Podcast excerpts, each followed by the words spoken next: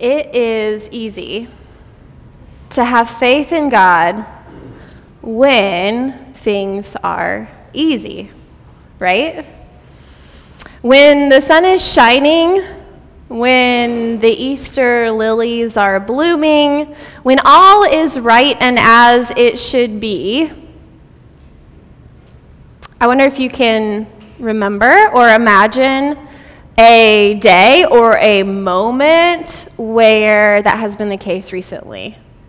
Can you think of a time when everything has seemed right, when you were not bothered by the things that typically bother you? It's kind of a beautiful time of year, so it feels like being outside right now has been kind of a, a, a retreat, maybe, um, from some of the dark gloominess of winter. I was outside yesterday, um, and Caleb had hurt his foot, so I was out with the scissors and two bowls, and I was cutting comfrey because he's, I don't know, becoming an herbologist, I guess. And he's like, I need comfrey for my foot. So I was out there cutting comfrey to make tea for his foot. And I was also cutting these little pieces of lettuce that were growing, so kale and lettuce and spinach in the garden, and I was putting them in one bowl and the comfrey in the other. And uh, Caleb has also decided um, that he's not going to mow the backyard apparently anymore. So uh, the backyard is just like this tall, um, but it's like wildflowers, you know, there are a lot of flowers. And so I was like, oh, okay, well, my allergies are killing me, but I'm not sure they're worse than the grass allergies would be if you actually cut the yard. So I was like, okay, I'm going to cut some flowers while I'm here too. So I got some flowers for the table. I got lettuce that I made a salad with for dinner, and I was getting this comfrey for Caleb's foot. And then it was just this beautiful day, beautiful weather, and like the sun is shining through the trees. And I look down before I head back up to the house, and there's just a deer walking through the back of the,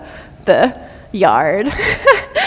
like, this is a, quite a beautiful moment, you know. If I could just get rid of all the rest of the things that are going on in my life and just live here in this moment for ever. um, except for the foot part, I guess. Um, uh, so, anyway, I've been having a hard time lately, though, finding moments like these. Um, so, like our song says, like, I want to live in the house of the Lord. I want these green pastures and I want these quiet waters, but it's like, you know, I kind of got issues with that. I got issues with uh, this psalm because there is so much unrest in, in my life, it feels like, and, and really in, in our world, and I suspect in your lives as well. Um, when I'm not worried about this illness or that illness, having young kids, it's always an illness. Um, you know, I'm worried about a family member or a friend who's facing a hard situation or in a difficult circumstance. And even when all of my friends and family seem okay and I seem okay and no one is sick, there's then pressures for work or, or uh, school or my kids' school or there's something always going on. Um, for example, I thought I would share a few of the things that I've been thinking about and doing this week. So uh, let's see. To start, I, you know, our family had the flu the week before Easter.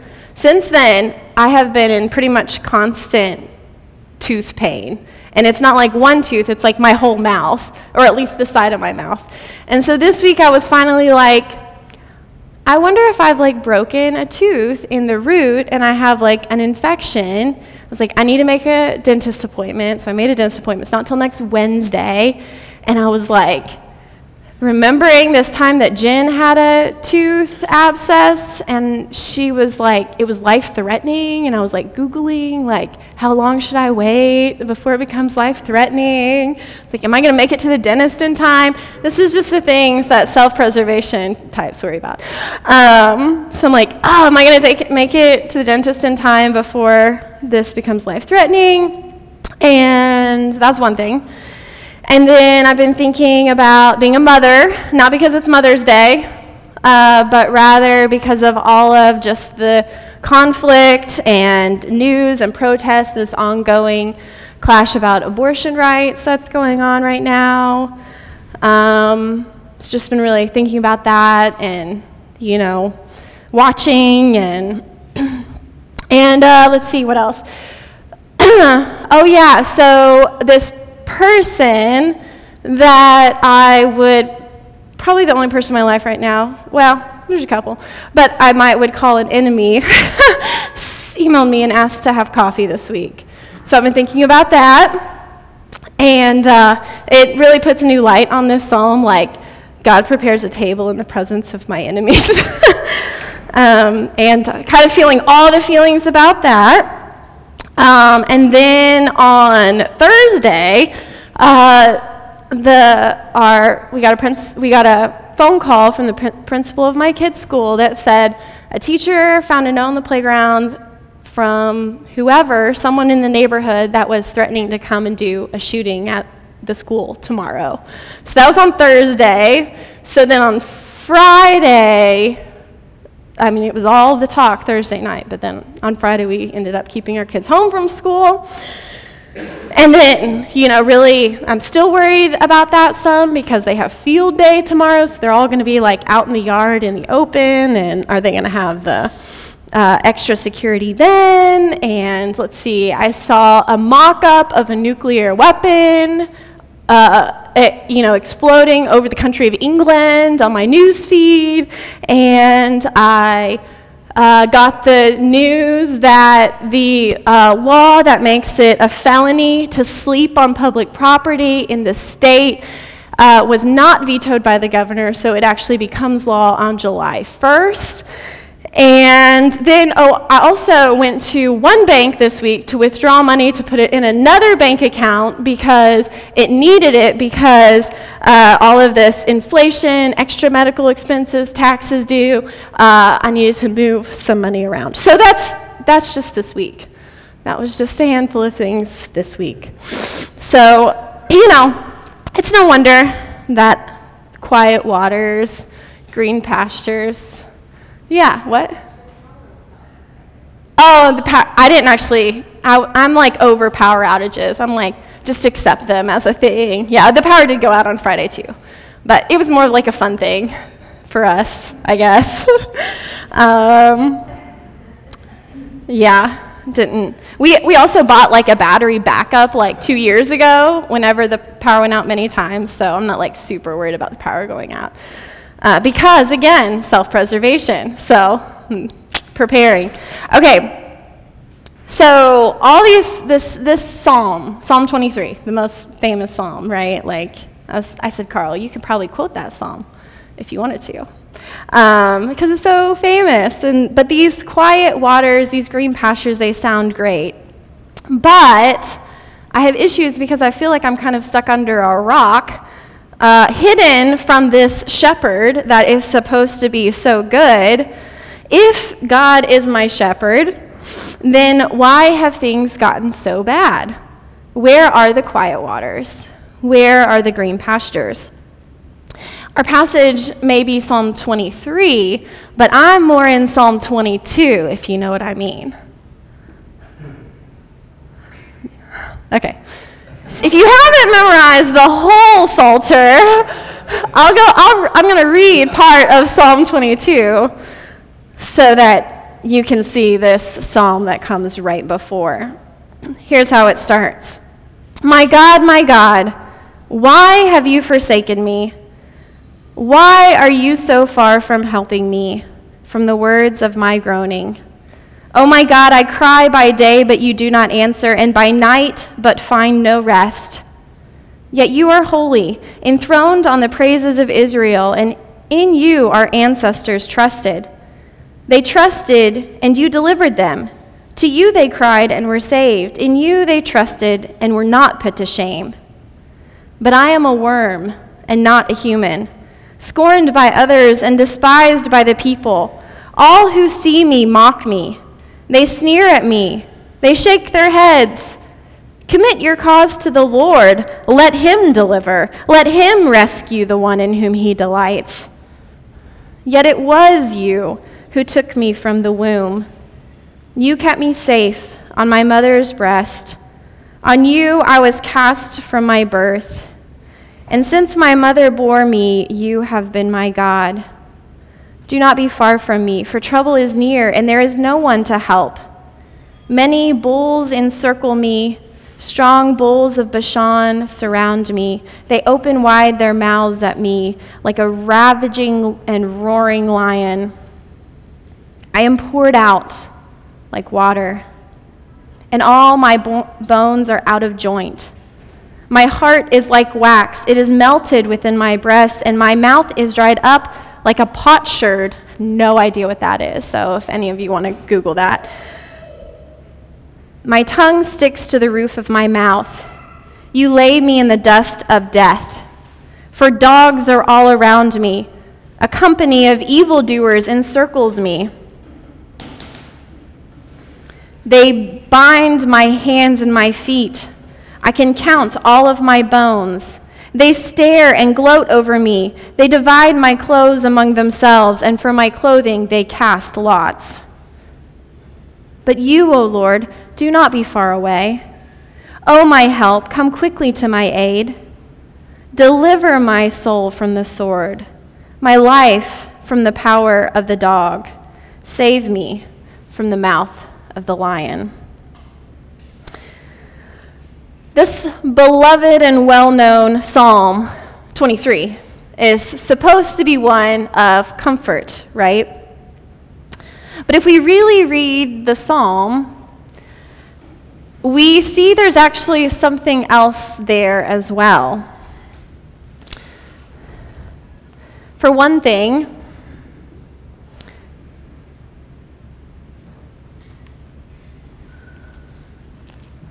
For one thing, when God is our shepherd, there are dark valleys. It's part of it. It's a part of the psalm, it's given. And Psalm 23 is preceded by Psalm 22. And you have to think that the people who compiled the, the Psalter did so in an intentional way.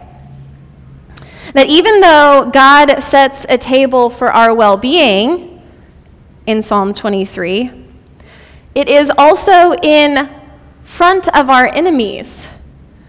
And therefore, our enemies must also be at the table. Oh, and we have enemies. This psalm of comfort takes it for granted that there are dark valleys and that we have enemies. And I think it's really hard to engage in this psalm until we can identify for ourselves some dark valleys and until we can identify for ourselves some enemies. Because until then, like many very famous parts of Scripture, it is just kind of skims the surface because we've heard it so many times. How can we go very deep? And so um, we're going to take uh, we're going to take five minutes. Um, and you can do this at your tables, this first one, or you can do this individually. It's up to you. Um, no pressure either way. Um, and you can use the back of your handout if you want to. Uh, to think through maybe what are some of your dark valleys in your life right now, or who are your enemies? Um, can you identify them? Let's not be general. Let's try to be specific because I think the more specific, the more helpful this can be. So, if you're talking about this is going to defame others, maybe do this on your own. uh, but it is good to identify them, perhaps. Um, and then come back together. I'm gonna I'm gonna like uh, ding this thing when this first question time is up, and then we'll come back together and you can talk at your table for these two questions. Generally, um, so discuss at your table, generally, if need be, what the rest of the psalm has to say about dark valleys and enemies. What do you think the psalmist is doing with the psalm? These questions are in your handout. And then the last thing to discuss is finally, psalms were a part of worship for the people of God in ancient times, like modern music is today. What role does music, poetry, liturgical worship play in our lives today and as a part of the church? What do you think this psalm is trying to do for the congregation who included it as a part of their worship in ancient times? Okay, so you're going to have like about five minutes for the first question and probably 10 minutes for the second question. So it's not a big rush. You have all the time you need. Um, and if you want to spread out for the first question, you can, or if you want to discuss at a table. So feel free to get up, get more coffee if that helps you, um, or tea. And I'll do that when it's time to transition to a group.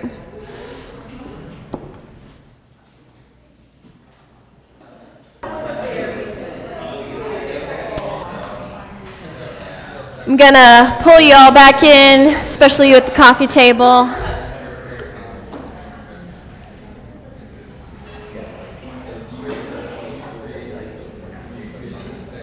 I just want to share a couple of things um, that stood out to me as I sort of read and prayed over this psalm this time. It's always new things every time. Um, so, the first thing uh, that stood out to me is that uh, this imagery of the shepherd and the sheep uh, permeates the Bible. Like, it's both uh, the profession of uh, multiple of the main characters in the Bible, they are shepherds, right? Uh, to this sort of analogy that's used so much in the prophets uh, about what it means to be a political or a social leader of the people of God. Uh, they're always, these leaders are always being compared to shepherds. So you've got actual shepherds as like so many main characters being a profession, and then you've got these political and social leaders. And then you have all of these passages where God is compared to a shepherd, including the ones we have today. Taken together, um, to be a shepherd is sort of to have this responsibility for a group of people, to care for them, to comfort, or, or animals, I guess, to comfort, feed them, provide for them, um, to offer comfort and justice. The great hope of the Old Testament is that God would actually send a shepherd that would care for God's people with love and justice. And the great revelation of the New Testament is that Jesus is God with us, the Good Shepherd in whom was and is the hope of the world. As we look around at faithless political leaders, greedy business owners, and their multi billion dollar Twitter deals, we do not see shepherds like the shepherd that the Bible describes. And this is troubling, right? It is the plight of Psalm 22 that we face. And it is also the prerequisite for Psalm 23. We must realize our need. We must see the lack before we can pray, The Lord is my shepherd, I lack nothing. To the lack to the not lacking is what the Good Shepherd does.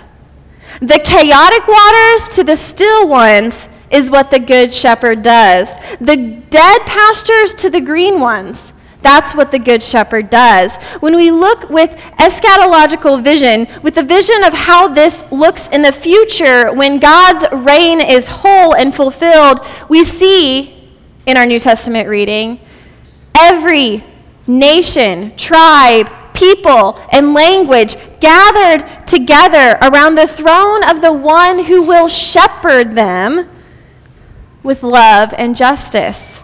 We see this hope, the purpose of this psalm and its place in worship as, at times, a reminder of the past places where God has delivered us, the past pastures that God has brought us to, and the past still waters God has brought us by. So um, it was like this moment last week when I broke away from all the chaotic waters and I went to find some peaceful ones. And so my one of my regular spots is to go hiking at Radnor Lake and to hike the lake trail because it's this pretty two mile trail. And as I was hiking this trail, uh, I'm actually on the road part, and no one is around me, and suddenly a bald eagle swoops out of the sky, grabs a fish out of the water, and then flies off into the hills.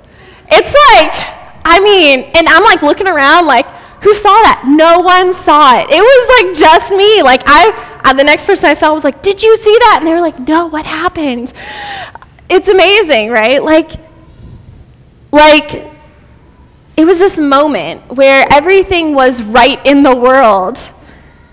But this, this psalm is not just to remind us of the moments when God has been present, where there has been peace, but it's also to remind us that God is present in the midst of the shadows, in the midst of the dark valleys and the depths, depths in the very places where God's presence seems most absent, this psalm is a statement of faith that God is present there too.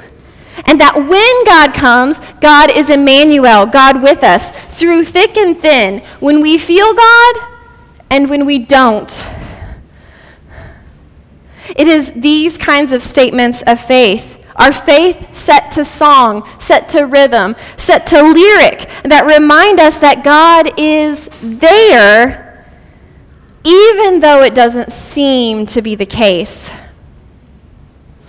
Okay, for you who are into it, which I only know Melanie is into this, so maybe some of you are into this too. I have like some fill in the blanks. You're welcome to fill them in if you want to. No pressure. Um, so, the second thing I want to share is the three C's, I know this is so old school, the three C's of what it is like when God's is present. Do you not see it? You don't have it. Okay, just kidding. You can write down them, them if you want. I thought it was in there. Just kidding. Don't worry about it. Okay, the three C's. It still works because you can remember the three C's. Okay, so what happens when God is present? When God is present, we learn from Psalm 23 that we receive care. Uh, the grass and the quiet, uh, the quiet pa- sorry, the quiet waters and the green pastures become in the second part of the psalm. You can see it as two different metaphors if you want, or the same one if you want. It's kind of like up to you. Uh, the green pastures and the quiet waters become the table and the overflowing cup in the second part of the psalm.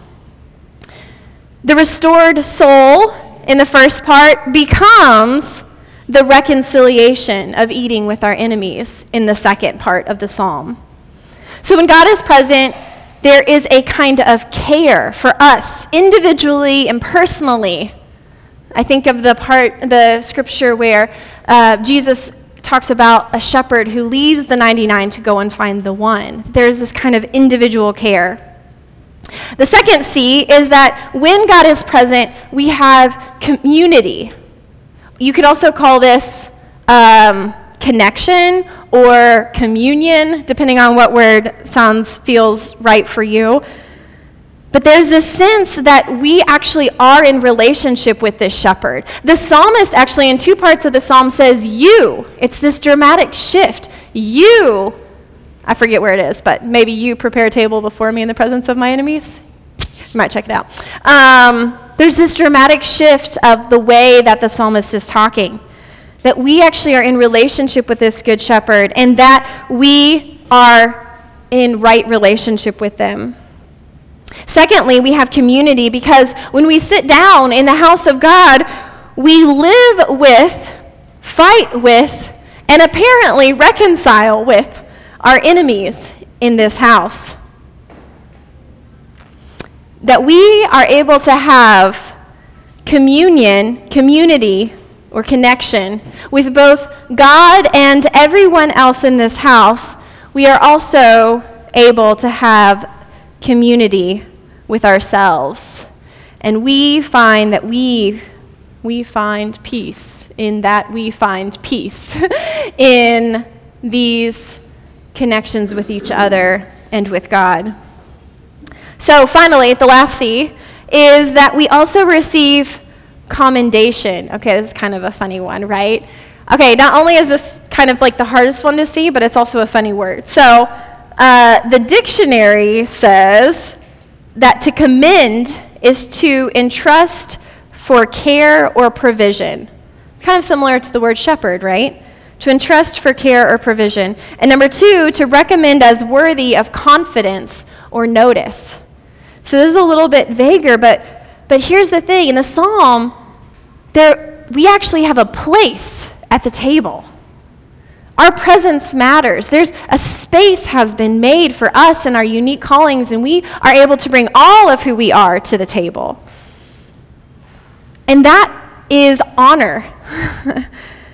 Secondly, you might notice uh, we are anointed with oil. There's this anointment of oil, which those of you who are know the Bible well know that that often is a sign of um, when kings are anointed, they are anointed with oil. There's a sign of honor, this, this sign of, of calling, of God's work that's happening in this moment. This anointing with oil. And then finally, at the end of the psalm, we find that we get to live in God's house forever. A part, a permanent, holy, important part of God's household. Okay, so when God, so God is present. God is present in the good times, and God is present when it doesn't seem like God is present at all. And God's presence means care, God's presence means community, and God's presence means commendation. So, the last thing I want to say about this psalm is that it is just so, so, so disappointing, beyond belief, that to me personally, maybe not to you, that we just are always on this tightrope of finding balance, right? Like in our lives. We're always like on this tightrope of like, oh, we need to change this, we need to fix this to find balance. It's always this, we're just always trying to walk that line. And so, in this last line of the psalm, there is this beautiful, beautiful image Welcome back, kids. I'm just finishing up. Find a, find a, a seat with your parents.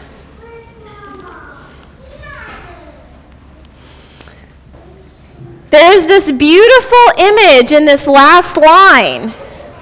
I'm going to I'm going to let them come in. I'm just going to pause a moment. And then, kids, I am almost finished. And this part is for you too, okay? So find a seat with your parent.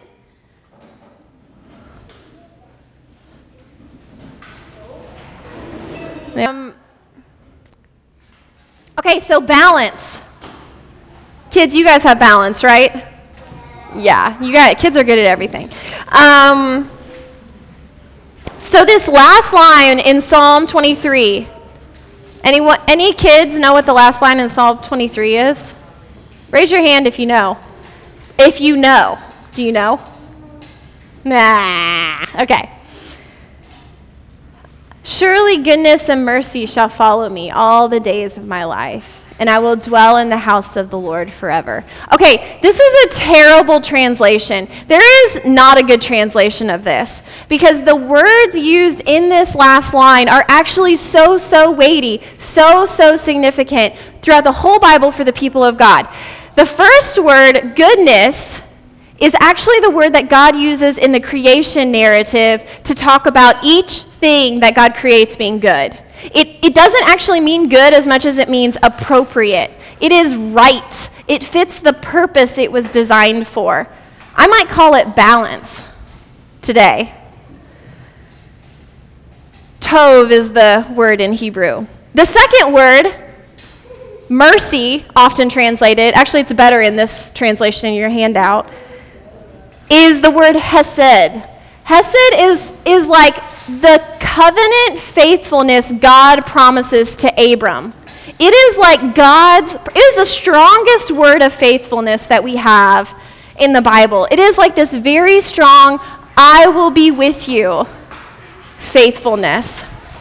So, this very last line is basically balance and, and covenant faithfulness of my presence will what? Follow you? No. Also, terrible translation. It's actually like pursue. It's like what the word you use if someone is attacking someone, they would say that person was pursuing almost violently, violently pursuing something. So get this the goodness, the tov, the appropriateness, the balance and the covenant faithfulness, the promise, the presence of God will violently pursue you all the days of your life. Oh, and you'll dwell in the house of the Lord forever. Man, Psalm 23 is no comfortable psalm because it does suggest that the way to balance is that God is present with us in the dark valleys and in the green pastures. And it's through surrendering ourselves to God that we are able to be uh, good shepherds in our own lives. And I pray this morning that this psalm may be for us an act of faith, a reminder in dark times to ourselves and to each other that to believe, despite all evidence to the contrary, that God is present, that God cares for, provides communion, community, connection with, and our commendation, and that God's covenant faithfulness and balance will pursue us all the days of, of our lives, and that we will dwell in the house of the Lord forever. May it be in our lives as the psalmist has written. Amen. Okay, what's next?